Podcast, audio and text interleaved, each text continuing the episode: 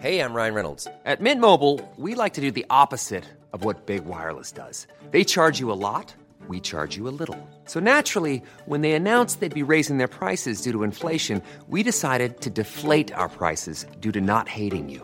That's right. We're cutting the price of Mint Unlimited from $30 a month to just $15 a month. Give it a try at mintmobile.com slash switch. $45 upfront for three months plus taxes and fees. Promo rate for new customers for limited time. Unlimited more than 40 gigabytes per month. Slows. Full terms at mintmobile.com. This episode deals with serious and distressing content.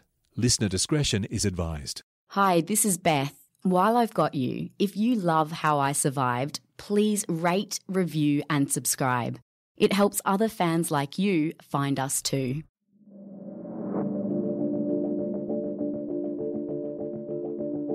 I kind of dozed off. I don't remember anything until I woke up two weeks later uh, in the hospital. Uh, legs gone, penis gone. This is How I Survived stories of everyday people and how they survived against the odds.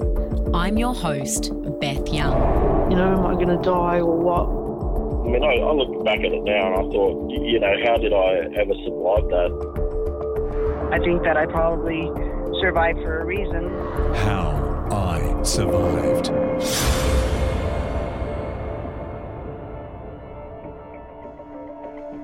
Knocking off after a hard day of work as a labourer, 32 year old Joe Green was looking forward to an icy cold beer. That Saturday was the end of my work week. My brother and my mom invited me to go out to a bar uh, for dinner and, you know, a couple drinks. So I went there after work, uh, but we ate some food. Uh, I had two beers there. And then we all went back to my mom's house because she has a pool table. Just like played a couple games of pool, had two more beers there, like some cider beers. Left there, it was probably around nine, nine or ten o'clock at night, something like that. Um, and I was just gonna head home, uh, but on my way home, I just I don't know got a got a desire to like drop off at this other bar um, that was on my way home. Uh, so I dropped off there, and it was more like a party atmosphere. Uh, there was karaoke and uh, people playing pool and um, shuffleboard and stuff like that. So uh, yeah, I just stayed in there for a while and was partying with them people and singing some songs and shooting some pool. Blowing off steam, Joe completely lost track of just how much he'd drunk. Then, around 2 am, after being awake for 20 hours, he made a terrible decision. One that would haunt him forever. I couldn't even tell you how much I drank there. Uh, I really don't even remember. Anyways, I made obviously the bad decision and thought I could drive home.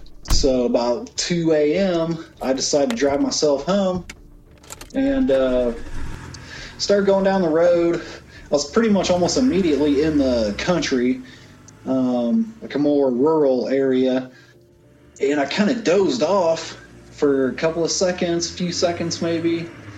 Um, and I slammed on the gas when I did that. Jolting awake, Joe woke to find himself hurtling around a corner at 120 kilometres per hour. Came to, woke up, realized what was happening, and I slammed on my brakes. Uh, when I did, it sent me like fishtailing all over the road, and I had hit a telephone pole, and it flung me onto the other side of the road where I hit this big boulder and kind of went flying up over it. My truck came down and started flipping once it hit the ground. The sheer force of the sudden impact threw him straight through the windshield. Closing his eyes as glass splintered around him, he was catapulted out of the truck and straight into a line of trees. Feeling a sickening crunch, Joe knew his bones had been broken. Still conscious, he couldn't move or breathe because of the pain. Groaning, he craned his neck to see where the truck had gone. It hadn't stopped though, and the boulder had pierced the gas tank, making it explode into flames. Now, the fireball was coming straight for him. my truck was still flipping towards me. I somehow got ahead of it, um, but it was still flipping towards me and landed on top of me. Um, my truck was upside down, and I was underneath the bed of the truck. And I wasn't really pinned down or anything like that, but I just couldn't move from all the injuries. Uh, so I was, you know, essentially stuck underneath the truck, or my lower half was from the waist down. By the time it, it landed on top of me, it was already on fire, and I was basically right underneath the gas tank. Um, and I had a truck, so it had about 25 gallons of fuel in it. Flames licked up Joe's torso and he screamed in agony. It was pure torture. Then someone dragged him away from the fiery wreckage. Uh, this woman had gotten up in the middle of the night, 2 a.m., just randomly to get a glass of water. She said, you know, had she been like back in her bedroom or something, she may not have heard it. Uh, so she had heard it and called an ambulance and got her husband up. And her husband was the one that came running out and actually pulled me out uh, from underneath my truck. Um, and then one of the other neighbors had come running over about that same time, and he like took his shirt off and was putting the flames out on my legs. Uh, and they just kind of sat there with me uh, until the ambulance got there. While they waited, Joe couldn't bear to look down at his melted legs. When the ambulance arrived, he was pumped full of painkillers and rushed to the emergency room. A small local hospital, the docs managed to stabilise Joe before a chopper raced him to a bigger hospital with a burn centre. Put into a medically induced coma, Joe's world went black. I don't remember anything until I woke up two weeks later. My family was there. A, decent amount of my family was sitting in the room. They told me that you know I was in an accident, um, and they were like, "You were very, very seriously injured." Uh, you know, which I could tell at that point. You know, I was kind of coming to and looking around and look, you know, looking down. My legs weren't there, so yeah, I, I knew things were pretty bad. And then I started remembering, you know, I went out drinking, I drove home, I wrecked my truck like an idiot. Um, so yeah, that was like really, really rough uh, waking up like that and just pretty much instantly kind of threw me into a depression. The fire had melted the skin on Joe's legs down to the bone, and they'd been amputated while he was unconscious. For a young bloke, in the prime of his life, this was devastating. There was basically no skin left around my ankles, uh, so that's why they had to amputate. It's kind of crazy because I'd worked that day and I was wearing my work boots, and they had composite toe and bottom and stuff in them, kind of like steel toe, but it's a lot lighter.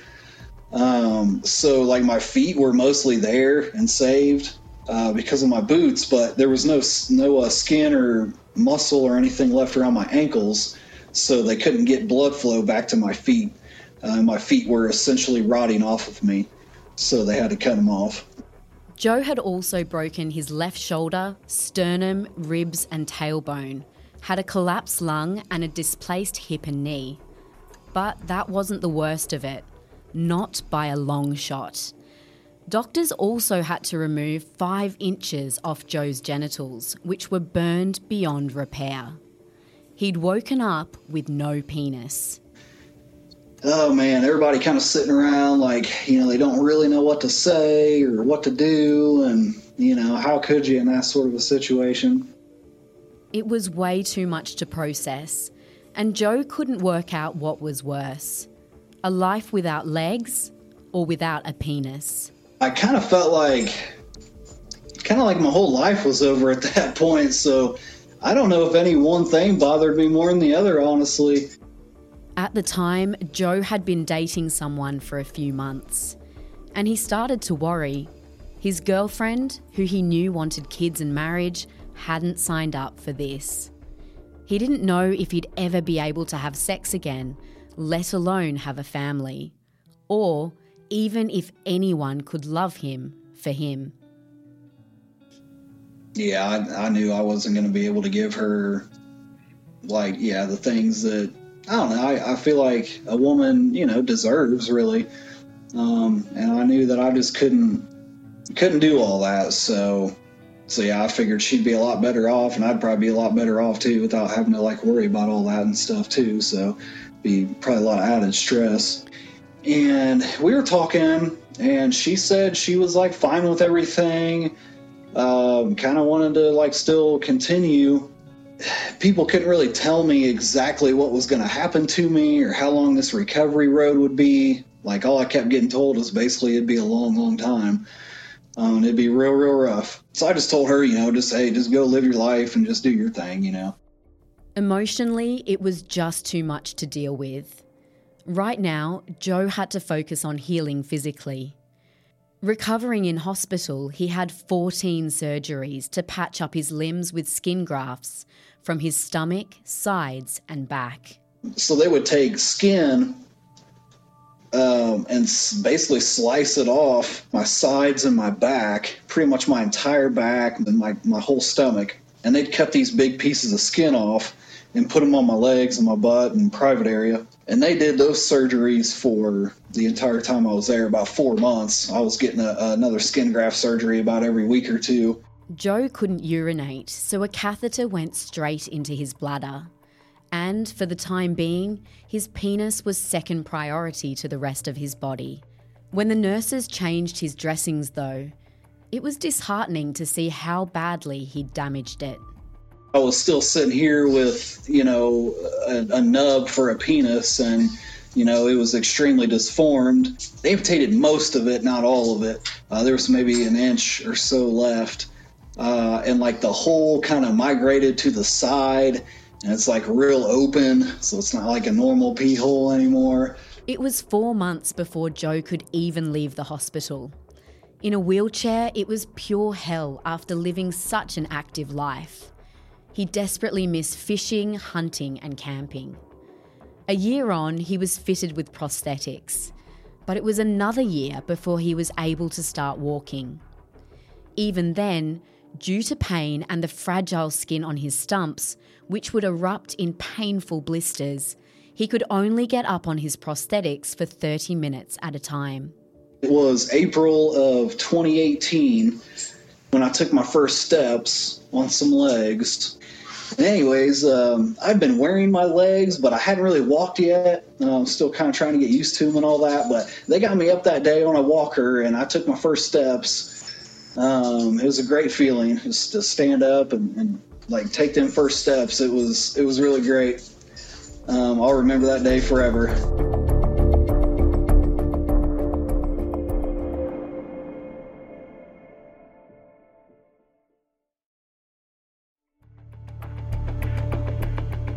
When the burns on Joe's legs healed enough, it was time to focus on his penis, or lack thereof. Over time, it had started to trouble him more and more.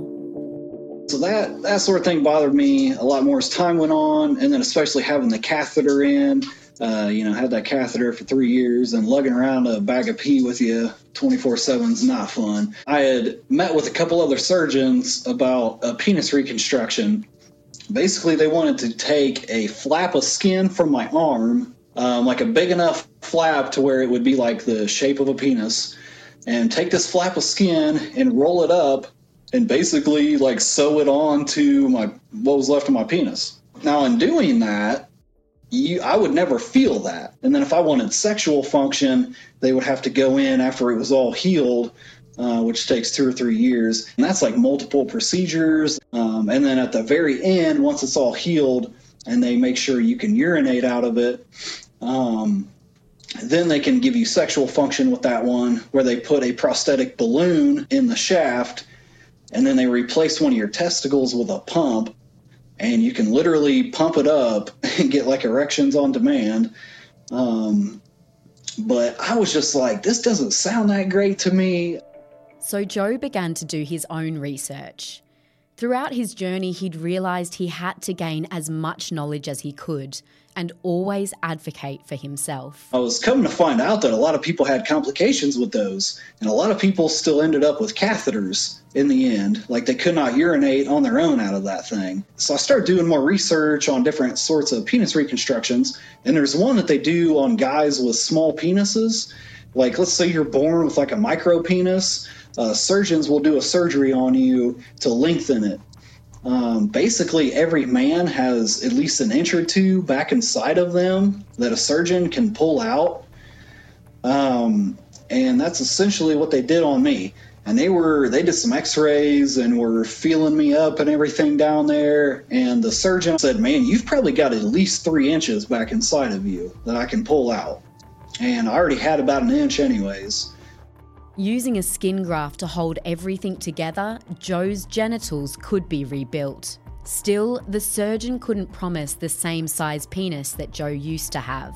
It'd probably be a little short of average and pretty skinny too. They first told me like, man, this thing's basically going to be like a pencil, but hey, you you know, you'd have something there, and it'll be a lot more natural. Uh, you'll feel everything, you know, stuff like that.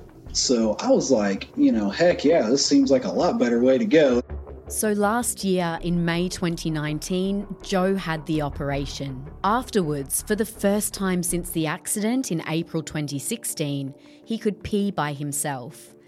And amazingly, he could even get an erection.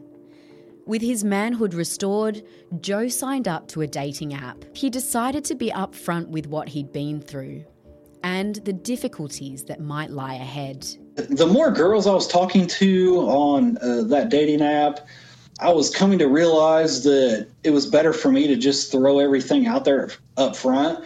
Um, I realize that's going to scare a lot of women off. Uh, a lot of women don't even respond to it, but it was better than me getting two, three, four weeks into talking to someone, and then all of a sudden, you know, I, I tell them more and more about myself, and then they get turned off, um, or just ghost me, or you know, whatever. For Joe, it seemed like a relationship and intimacy were off the cards for him.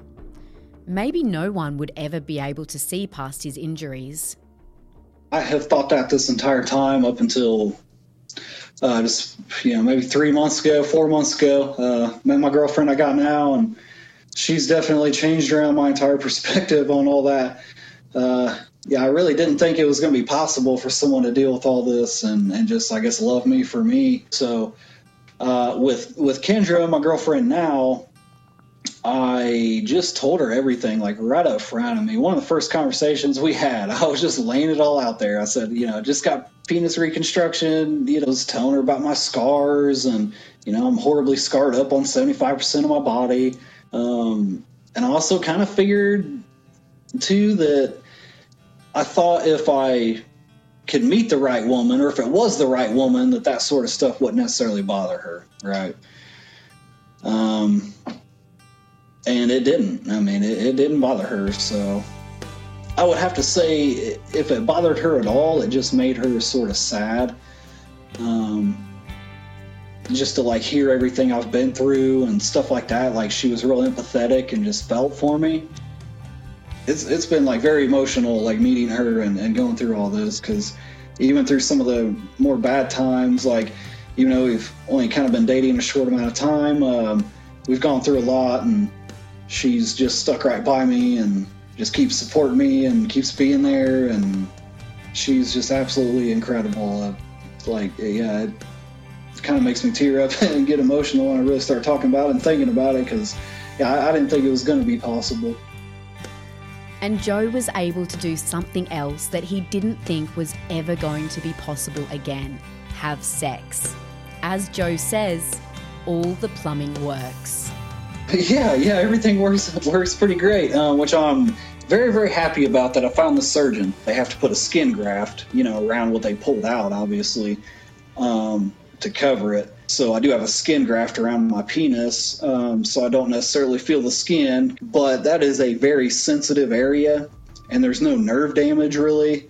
So um, it it still feels good. And actually, my penis ended up being bigger than what they thought. Uh, you know, it's actually like average size. Um, and I actually even have to buy special condoms. Uh, like, because it's kind of short, but it's thick. So, um, you know, it's taken some figuring out. And if Joe decides he wants to become a dad in the future, he can. Three years on from his accident, he's found the courage to speak about the reckless decision he made that night. It changed his life forever. He's sharing his story so that you will think twice before getting behind the wheel after a few drinks. You're not thinking clearly once you get to that point. So it's really, really, really best to make a plan beforehand, before you go out. You know, plan your ride, whether it's, uh, you know, scheduling an Uber to come pick you up at a certain time, or your friend to come back and get you, or your mom, like whoever you got to freaking call. I guarantee you, if your friends and family care about you, they will come pick you up. It don't matter if it's 1, 2, 3 a.m. Um, you know, get a designated driver, uh, get a cab lined up, and then that way you don't have to worry about it. And that way you can just go out, cut loose, have your good time, and get home safely. And if you don't have the money to pay for a cab, then maybe you should think about not drinking that week. You know, maybe you should skip a week of drinking. You'd think that hearing Joe's story would put any sane person off drink driving. But horrifyingly, that's not the case. I'll tell you what, to be dead honest, uh, I have had a couple people tell me that they did not care and they will continue drinking and driving. They don't care about themselves or anyone else's life. So I actually have had that happen a couple of times. Uh, it's pretty heartbreaking and, and shocking to hear that, um, you know, after they hear everything that's happened to me. Um, but yeah, it, it does happen. But yeah, the majority of people, 99% of people are, yeah, fairly blown away. And like, you know, I, you can tell it makes them think different. Joe very nearly died that night, and he could have easily killed other innocents too. I definitely feel lucky that I didn't hurt anyone else. I mean, if there's any silver lining to any of this, it's that I didn't hurt anyone else, you know. Um, I don't think I could really live with that. Hard enough living with this and feel like it'd be even harder if I'd hurt someone else like this or killed someone's family member. So, um, and I actually don't drink anymore. I just I always made bad decisions when I was drinking, and uh, that was one of them. And um, so I just stay away from the stuff. It's been a tough road, but finally, Joe can see some light at the end of the tunnel. Finding love has made all the difference. I really didn't think it was going to be possible for someone to deal with all this and, and just, I guess, love me for me. Um, but I, I feel like there's some hope with all that now. Uh, I really do. I, I think it, you know, for someone like me or anyone else out there that may be like me or disabled, um, it can, it can definitely get you down and, and seem like it's not going to happen. But I'm telling you, there there are people out there that can deal with it, and you may have to look in different places. You may have to look a little longer, uh, but the, you know the the people are out there that can deal with this sort of stuff, and and that are you know just going to look at you for you. Recently, Joe shared his story publicly for the first time with a group of medical students. It was nerve wracking. He was sweating bullets and he was speaking to a room full of people about a topic that is intensely private. But he did it. I was like staring down at the ground the whole time and I was like real nervous, like a whole room of eyeballs just staring at me. Um, but I, I, made it through and everybody really thanked me and, um, you know, seemed like I, I really made an impact over there. So, that was a good experience. And, you know, I hope to just keep doing more and more and get more and more comfortable with it. Um, and hopefully just go out here and keep saving some lives.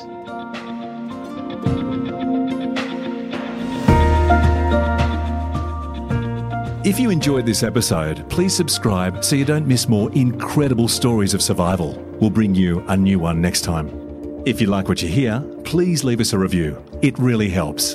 And we'd love it if you could find our Facebook group, How I Survived, and we're on Twitter at SurvivedPod. Next time on How I Survived. He lifted up the baseball bat, his teeth were gritting, and, and that was sort of it. It was just like bang. And so I yelled out to the girls, Go and get mummy help, please go and get mummy help.